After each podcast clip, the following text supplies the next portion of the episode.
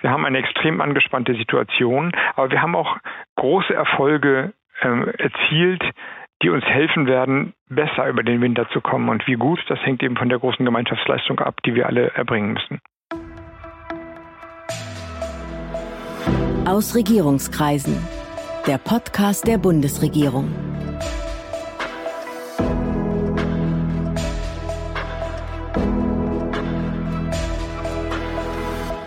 Herzlich willkommen. Wir alle diskutieren gerade so viel wie noch nie über das Thema Energie. In der Familie, mit Freunden oder Nachbarn, auf der Arbeit. Und gerade in diesen Zeiten wäre es deshalb doch mal ganz spannend, einen Blick hinter die Kulissen des Bundesministeriums für Wirtschaft und Klimaschutz zu werfen. Denn hier liegt die Verantwortung für die Energiepolitik. Hier werden Weichen gestellt und wichtige Entscheidungen getroffen. Ich bin Nadine Kreuzer und freue mich, dass Robert Habeck, der dortige Chef, Zeit für ein Gespräch hat, obwohl sein Terminkalender sich sicher zum Bersten voll ist. Hallo, Herr Habeck. Hallo, guten Tag, grüß Sie. Wir haben es jetzt nachmittags, um diese Zeit, da stellen Sie manchmal fest, huch, ich habe noch gar nichts gegessen, weil einfach wieder so viel los war. Ist das heute auch so gewesen? Heute hatte ich Glück, ich war mit dem Kollegen Volker Wissing bei einem Termin und da standen so Häppchen auf dem Tisch und daran habe ich mich bedient. Aber Zeit essen zu gehen in ein Restaurant oder in die Kantine hatte ich, wenn ich jetzt ein bisschen übertreiben darf, seit Dienstbeginn nicht. Manchmal gibt es liebe Geister, die mir irgendwie ein Brötchen zu schieben. Aber ansonsten äh, stopfe ich in mich rein, was so über den Tag mir über den Weg läuft. Wow. So ein voller Terminkalender. Vielleicht können Sie uns ganz kurz da nochmal mitnehmen, damit man ins Staunen kommt. Denn das geht ja wirklich von morgens bis abends, oder? Ja, das ist so. Vielleicht kann ich das grob mal einordnen. Ich würde sagen, ein Drittel meiner Arbeitszeit bin ich im Ministerium, mache Rücksprachen, treffe mich mit den Staatssekretären, Abteilungsleitern, den Fachleuten für die verschiedenen Themen. Ein Drittel sind politische Termine in Berlin, also Kabinettssitzungen, Bundestagssitzungen, die verschiedenen Ausschüsse. Und ein Drittel sind Reisen, also Firmenbesuche, Unternehmensbesuche in Deutschland oder im Ausland. Das heißt natürlich, die Tage sind sehr unterschiedlich, aber im Grunde geht es vergleichsweise früh morgens los, meistens mit äh, Telefonkonferenzen, Morgenlagen. Man versucht sich einen Überblick über die Presselage zu schaffen. Dann gibt es die geplanten Rücksprachen. Nicht alle werden immer eingehalten, weil irgendein wieder fürchterliches Ereignis eingetreten ist und eine Notlage hier oder da passiert ist. Dann trommelt man die jeweiligen Fachleute zusammen, verschiebt den Terminkalender. Und dann gibt es aber wiederum auch ein paar Termine, die man einfach halten muss, weil das Absagen einfach zu hohe Preise Preise kosten würde. Also wenn sich Unternehmen oder Veranstalter auf einen Termin lange gefreut haben und den vorbereitet haben und da schon tausend Leute irgendwo sind, dann kann man sehr schlecht sagen, ich hab, muss noch immer über die Frage von Gasversorgung diskutieren. Da muss man das halt machen und entsprechend dann hinten nacharbeiten. So enden die Tage dann ja, zwischen 21 und 22 Uhr, würde ich sagen. Ja, da kann ich mir vorstellen, dass man sich freut, wenn zwischendurch mal ein Brötchen so vor die Nase geschoben wird. Das stimmt. Und besser wäre es auch, man würde sich einschmieren oder die Zeit finden, nochmal was Gesundes zu essen. In Ihrem Ministerium gehen ja zum ersten Mal Wirtschaft und Klimaschutz Hand in Hand und Sie hatten hier sicher zum Start auch erstmal andere Pläne. Dann kam aber der russische Angriff auf die Ukraine. Wie war denn das für Sie, als Ihnen klar wurde, oh, jetzt ist aber erstmal Krisenmanagement angesagt? Also die anderen Pläne sind noch die gleichen, auch wenn sich manchmal die Tage als Abweichung darstellen und wir auch ein paar Dinge jetzt in der Not des Tages machen müssen, die natürlich nicht gut sind. Kohlekraftwerke wieder anschmeißen oder auch Ölkessel benutzen statt Gas. Trotzdem sieht man, dass dieses Land einem Plan folgt und auch die Unternehmen investieren in Alternativen zu Gas, im erneuerbaren Bereich. Der Hochlauf von grünem Wasserstoff nimmt enorm zu. Der Ausbau von erneuerbaren Energien, das werden wir im nächsten Jahr sehen, zieht wieder mächtig an. Also die Strategie ist noch immer da, allerdings unter völlig anderen Vorzeichen und Bedingungen. Und als der Krieg in der Ukraine ausbrach, war mein, Sie fragten, wie es mir damit ging, meine erste Empfindung, das kann doch nicht sein im Jahr 2022. Ich habe eine vergleichsweise enge politische Bindung an die Ukraine, war da, kennen Zelensky ein bisschen, war also auch persönlich involviert. Und der zweite Gedanke war dann aber schon sehr schnell, was heißt das für Deutschland? Und die Diskussion ging ja gleich los mit, jetzt müssen wir sofort ein Gasembargo machen. Und ich habe mich dann dagegen gestellt, weil ein Teil dessen, was jetzt passiert, absehbar war. Das ist ja Rechnerei. Wenn man sagt, da fehlen die Mengen Gas, die kann man mit Kubikmetern beziffern. Das führt zu höheren Börsenpreisen, das führt zu Belastung von Unternehmen und Verbrauchern. Das war mir von vornherein klar. Also mir war in dem Moment klar, dass bestimmte Dinge extreme Konsequenzen für Deutschland haben. Deswegen habe ich mich auch gegen einige ausgesprochen. nicht in letzter Konsequenz absehbar konnte man sehen, welche Kapriolen die Märkte schlagen. Das sind natürlich auch irrationale Spekulationsverhaltensmuster drin. Aber die Anspannung war vom ersten Tag an im Grunde hoch. Sie waren schon in Schleswig-Holstein Landesminister, unter anderem fürs Thema Energiewende. Wie groß war denn für Sie die Herausforderung, sich jetzt nochmal einzuarbeiten in diese Thematik, die ja wirklich sehr komplex ist? Die war dadurch kleiner. Es ist zwar zwischendurch eine Zeit von dreieinhalb Jahren gewesen, wo ich als Bundesvorsitzender so alles machen musste, also nicht so tief in der fachlichen Politik drin war und vor allem nicht in den Entscheidungen. Das hat mich auch ganz schön gewurmt. Also ich würde mich schon als ein Mann der Exekutive begreifen, also der Gestaltung der Gesetzeserstellung und der Durchbringung die Wirklichkeit tatsächlich zu verantworten oder die Gestaltung der Wirklichkeit. Deswegen bin ich in der Politik und die Bundesvorsitzendenzeit war dann eben eher eine Zeit, wo man in Wahlkampferfolgen, in Talkshow-Auftritten und in äh, Umfragewerten gemessen wurde. Das ist aber nicht das, was mich eigentlich interessiert und manchmal auch eher nervt. Aber ich konnte dann wieder bei vielen Themenbereichen anschließen an dem, wo ich schon mal war. Das heißt, wie die Netze funktionieren, wie der Energiemarkt funktioniert, das war schon sechs Jahre lang als Minister erprobt. Allerdings natürlich in einem zwar besonders schönen, aber vergleichsweise kleinen Bundesland. Und die Dimension, die größte Volkswirtschaft Europas in diesen Fragen jetzt zu vertreten, ist natürlich eine ganz andere. Da ging es um vielleicht ein paar Millionen, jetzt geht es immer um Milliarden. Da ging es um drei bis vier Millionen Einwohner, jetzt geht es um 80 Millionen. Also die inhaltliche Arbeit ist vergleichbar. Die Bedeutung ist natürlich eine ganz andere. Ja, und jetzt sind Sie der Entscheider. Auf welche Expertise greifen Sie da zurück? Mit wie vielen Leuten sitzen Sie zusammen in Ihrem Büro? Wie können wir uns das vorstellen? Also in diesem Wirtschaftsministerium, das ist ja am Invalidenplatz in Berlin, man kann daran vorbeigehen und beim Tag der offenen Tür auch reingucken. Das ist ein riesen Gebäudekomplex und es gibt noch weitere angemietete, arbeiten insgesamt 2400 Leute. Also eine Riesenzahl. Wir haben elf Abteilungen, die sich unterscheiden. Es gibt eine Abteilung für Digitalisierung oder für den Außenhandel oder für den Mittelstand. Und es gibt Abteilungen für Energie, sowohl für Gas wie für Strom, wie für Klimaschutz. Und so ist das Haus strukturiert. Und wenn ich ein Problem zu lösen habe, dann ist es in der Regel so, es begegnet mir, ich lese es in der Zeitung, ich werde vom Bundeskanzler darauf angesprochen oder äh, es wird von dem Haus an mich herangetragen. Dann wird es in der Regel so sein, dass ich sage, wir müssen darüber reden und zwar schnell. Je schneller es geht, und gehen muss, umso weniger Zeit für eine schriftliche Vorbereitung geht, gibt es. Wenn man es ein bisschen planen kann, arbeiten die Abteilungen eine schriftliche Vorlage aus, also versuchen mir eine Grundlage zu geben, um das Problem zu durchdringen und den anderen Kollegen auch. Und häufig genug enden die dann mit einem Entscheidungsbedarf. Das ist das Problem. Folgende Möglichkeiten für die Lösung gibt es. A, B, C oder D. Wir brauchen eine Entscheidung von dir. Und die versuche ich nicht alleine mit mir auszumachen, sondern ich sammle all die klugen Leute und ich habe wirklich das Privileg, mit extrem klugen und auch nach jetzt ein Dreivierteljahr, muss ich das sagen, hochmotivierten Leuten bis an die Erschöpfung gehen, die zusammenzuarbeiten. Und dann treffen wir uns in meinem Büro.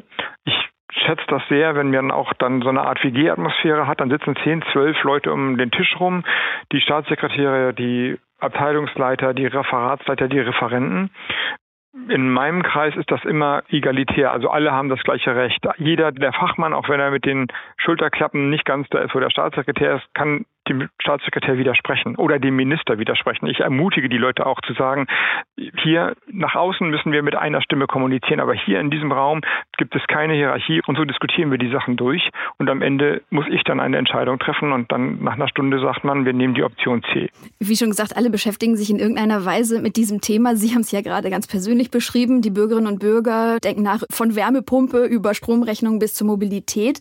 Momentan gilt es ja auch ein Stück weit Gewohnheiten zu verändern. Die Menschen auf hohe Kosten auch einzustellen. Welche Rolle spielt aus Ihrer Sicht das Thema Kommunikation? Kommunikation, ich habe das die ganze Zeit jetzt äh, so ein bisschen aus den Augenwinkeln mitverfolgt. Sie wissen, dass ich, bevor ich Politiker wurde, einen vernünftigen Beruf hatte und Schriftsteller war. Also ich habe sozusagen über Sprache viel nachgedacht. Ich habe das studiert, Bücher geschrieben. Mir ist klar, dass die Art, wie man etwas sagt, darüber entscheidet, was man sagt.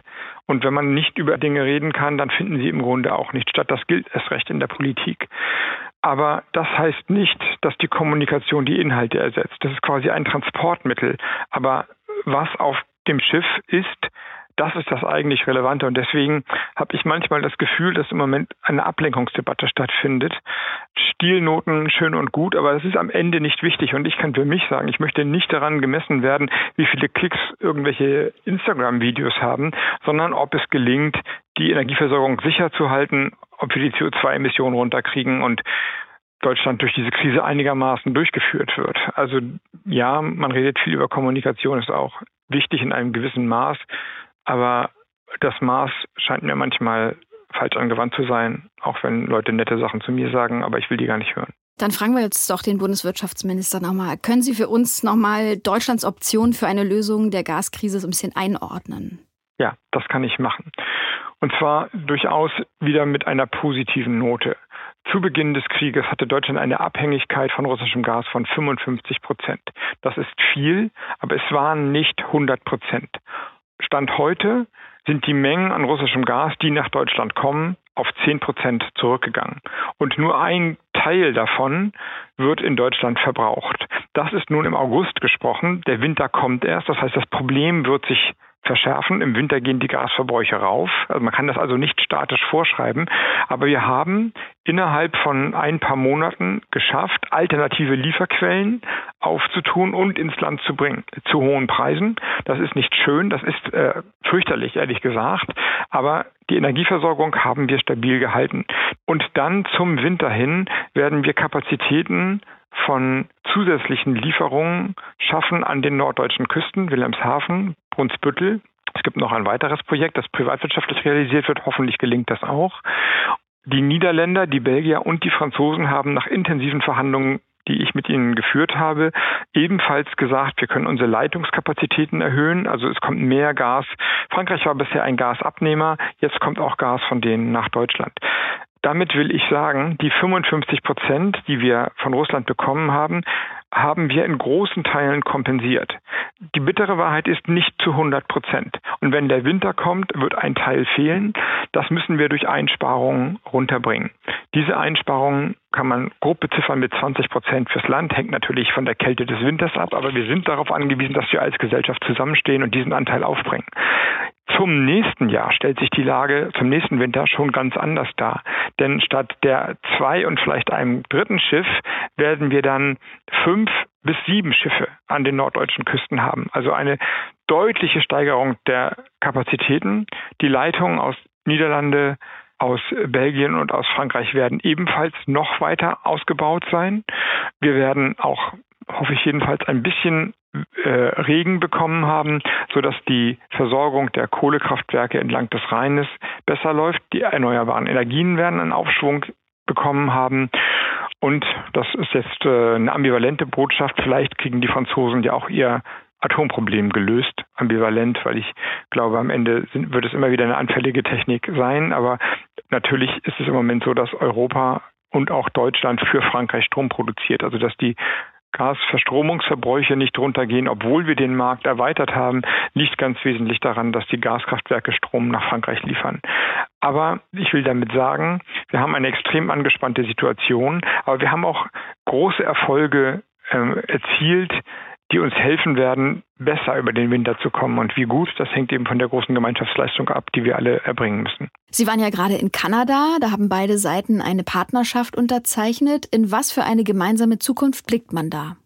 Das ist sehr, sehr interessant. All die Infrastrukturen, die wir jetzt aufbauen, um erstmal LNG, das ist ja Liquid Natural Gas, also verflüssigtes Gas, nach Deutschland zu holen, über die Tankschiffe dann in das Gassystem rein, werden so designt, so aufgebaut, dass sie auch für Wasserstoff oder Derivate von Wasserstoff, Ammoniak beispielsweise, ähm, genutzt werden können. Und dieser Wasserstoff wird in Teilen in Deutschland erzeugt werden und in Teilen importiert werden müssen. Kanada macht das jetzt.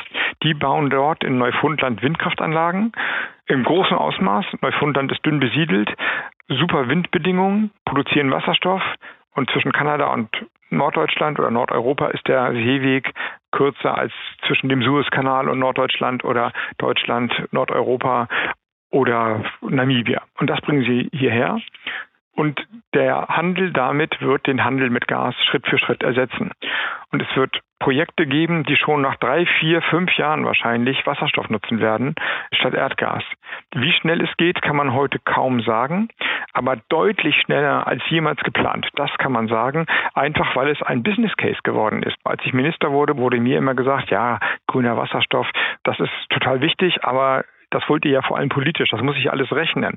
Das hat sich mit dem Krieg unter ganz fürchterlichen Vorzeichen verändert. Jetzt sagen die Unternehmen, es rechnet sich. Das wird günstiger sein bei den Preisen, die wir erwarten, als Erdgas. Deswegen schnell, schnell, schnell, schnell her damit.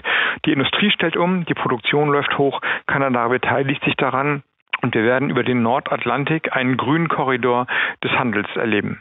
Also kann man sagen, grüner Wasserstoff ist die absolute Wunschlösung, die Schlüsseltechnologie letztendlich doch, mit der es dann gewuppt werden soll und LNG als Flüssigerdgas so eine Art Brückentechnologie. So ist es ganz genau. Und natürlich fällt der Wasserstoff nicht vom Himmel, der ist an Energie und zwar an viel Energie gebunden. Und wenn das klimaneutral sein soll, dann ist es am besten, man macht das mit erneuerbaren Energien. Also wenn wir in Deutschland Wasserstoff erzeugen wollen, dann brauchen wir Windkraftanlagen, Offshore, Onshore und Solaranlagen. Dann gibt es im Land Elektrolyseure, die das in Wasserstoff verwandeln. Wir müssen erstmal den Strom rausnehmen, aber es wird mit dem Hochlauf der erneuerbaren Energien immer mehr Orte geben, wo es Überkapazitäten gibt und die Orte für die Elektrolyseure für Wasserstoff. Ganz kurze Frage nochmal zu der Auslandsreise. Also ähm, wenn man dann nach Kanada fährt, liest man ja auch, da ist eine Wirtschaftsdelegation dabei. Warum ist das wichtig und was bedeutet das eigentlich genau? Also es gibt auch sicherlich andere Reisen. Wenn ich Innenminister wäre, würde ich wahrscheinlich keine Wirtschaftsdelegation mitnehmen, sondern Fachleute aus dem Bereich innere Sicherheit. Aber nun bin ich nun mal Wirtschafts- und Energieminister. Und dann sind solche Reisen manchmal sowas wie Beschleuniger, würde ich sagen. Natürlich hat Deutschland mit Kanada sowieso eine diplomatische Beziehung und ganz viele Unternehmen sind sowieso in Geschäftsbeziehungen mit kanadischen Unternehmen. Aber wenn dann der Bundeskanzler, andere Minister, meine Wenigkeit dort aufschlagen, dann bereitet man Termine vor, dann finden Kongresse statt, dann kommen von der kanadischen Seite auch nochmal Wirtschaftsleute. Dann redet man politisch und findet auf einmal interessante Ideen, die dann, wenn die Wirtschaftsleute dabei sind, entweder aufgenommen werden oder die würden von denen eingespeist. Ich mache mal ein Beispiel. Wir, Kanada wie Deutschland, bauen Offshore-Energien aus. Und wir bauen die LNG-Transporte aus. Für beides braucht man Schiffe. Diese Schiffe werden in der Regel in Asien gefertigt, weil sie günstiger dort gefertigt werden. Aber der Markt ist auch ganz schön abgesaugt. Nun sind die deutschen Werften, jedenfalls nicht alle, alleine in der Lage, diese großen Volumen zu stemmen. Die kanadischen Damen auch. Auf einmal war die Idee aus dieser Wirtschaftsdelegation heraus da, können wir nicht eine Art Joint Venture Geschichte bauen, um die Werften nach vorne zu bringen und dann diesen Schiffsbau der Zukunft hier in der nördlichen Hemisphäre wieder heimisch zu machen. Was brauchen wir dafür? Wie geht das zusammen? Wer muss sich zusammensetzen? Das ist jetzt erstmal nur eine Idee und ich kann überhaupt nicht versprechen, dass sie funktioniert, aber ich kann ein Bild geben, wie solche Reisen funktionieren. Und manchmal ist es auch so, dass diese Wirtschaftsdelegation einfach tatsächlich politische Vermittlungshilfe braucht, dass sie ein Problem haben mit einer Gesetzgebung in Kanada da jetzt weniger, aber mit anderen Ländern, die man ansprechen muss und sagen muss, okay, da fühlen wir uns unfair behandelt, können wir das nicht lösen. Inwiefern steckt auch eine Chance in dieser Krise, was die Verbindung von Wirtschaft und Klimaschutz angeht? Eine Chance möchte ich nicht sagen. Also ich möchte das Wort nicht benutzen, weil dafür die Situation viel zu ernst ist. Also niemand wird das als Chance empfinden. Ich kann Veränderungsprozesse beschreiben, die einen Wandel verstärken der sowieso nötig war. Also ein, das unterscheidet diese Krise von der Energiekrise der 70er Jahre. Also autofreier Sonntag, damals Öl. Danach hat sich Deutschland nach den 70er Jahren voll aufgemacht, wieder mit fossilen Energien eine Art Wirtschaftswundermentalität zu entwickeln. Dieser Weg ist uns verbaut. Wir können nicht wieder zurück zu den fossilen Energien und wollen es auch gar nicht. Auch die Unternehmen wollen es nicht mehr. Deswegen versuchen die jetzt erst einmal zu bestehen und wir und ich versuche so gut zu helfen, wie es geht. Sie nutzen alle Energieformen, die verfügbar sind, werfen alte Ölkessel wieder an, schalten auch bestimmte Bereiche der Produktion ehrlicherweise schon wieder ab, einfach um Energie zu sparen. Aber sie investieren alle in klimaneutrale Technik. Und das findet statt. Wenn man sich die Zahlen anschaut für die Gebäudesanierung, die ja finanziell unterstützt wird. Deswegen sehen wir das ja, wie das hochläuft. Die Zahlen für Anträge für Wärmepumpen, die ebenfalls finanziell unterstützt werden. Die Zahlen für E-Mobilität. Dann sieht man, wie viel Wandel gerade passiert. Eine Chance würde ich sagen, das wäre zynisch. Aber unter dem Druck des Tages laufen bestimmte Prozesse schneller ab, als sie jemals durch gesetzliche Normen ablaufen würden. Also auf jeden Fall kann man sagen, dass es ein nationaler Kraftakt ist und alle im Grunde ja mithelfen müssen. Ne? Kommunen, Verbände, Bürgerinnen, Bürger. Es gibt Energiesparkampagnen. Also das ist ein, ein Gemeinschaftswerk, oder? Ja, so ist es. Und ich will nochmal den Unterschied zu sonstigen Appellen sein Leben zu ändern oder mehr Fahrrad zu fahren oder ich weiß nicht was, weniger Fleisch zu essen oder weniger zu fliegen, deutlich machen. Dann bei den anderen Sachen ging es um politische Ziele, die man gut oder schlecht finden kann. Und ich fand es immer ein bisschen merkwürdig, eine Haltung aufzubauen, zu sagen, ihr Bürgerinnen und Bürger, ihr Menschen, ihr müsst euer Leben ändern und wir ändern nichts. Also eine Politik, die nichts ändert, die nicht in die Verantwortung geht, die braucht ja eigentlich kein Mensch. In dieser Situation ist es anders. Die Herausforderung ist so groß und sie zielt auch nicht auf etwas politisch Wünschenswertes, sondern auf die schiere Not, dass wir Wohlstand in diesem Land erhalten, dass wir darauf angewiesen sind, dass jede und jeder ihren Beitrag leistet. Und ich weiß, dass das manchmal verlächerlicht wird. Ich weiß aber umgekehrt auch, dass viele Menschen das sehr bewusst tun und viele Kommunen das tun, dass sie die Temperaturen von Schwimmbädern etwas runterdimmen, dass die Freibäder im Sommer nicht mehr geheizt haben, dass sie freiwillig die Straßenbeleuchtung halbiert haben, dass sie freiwillig öffentliche Gebäude, Denkmäler nicht mehr angestrahlt haben. Und das will man alles lächerlich machen und sagen, das ist doch alles totaler Käsekram. Umgekehrt wird ein Schuh daraus. Man muss auch die kleinen Schritte, die jeder jetzt geben, gehen kann, wertschätzen, damit daraus der eine große Schritt wird, der uns heile durch den Winter bringt. Ganz herzlichen Dank, Herr Habeck, für Ihre Zeit und die Einblicke hinter die Kulissen des Bundesministeriums. Vielen Dank. Ja, das war aus Regierungskreisen, der Podcast der Bundesregierung mit Robert Habeck. Liebe Hörerinnen und Hörer, danke für Ihr Interesse und bis ganz bald. Das war Aus Regierungskreisen, der Podcast der Bundesregierung. Mehr Informationen zur Politik der Bundesregierung finden Sie auf bundesregierung.de und auf unseren Social-Media-Kanälen.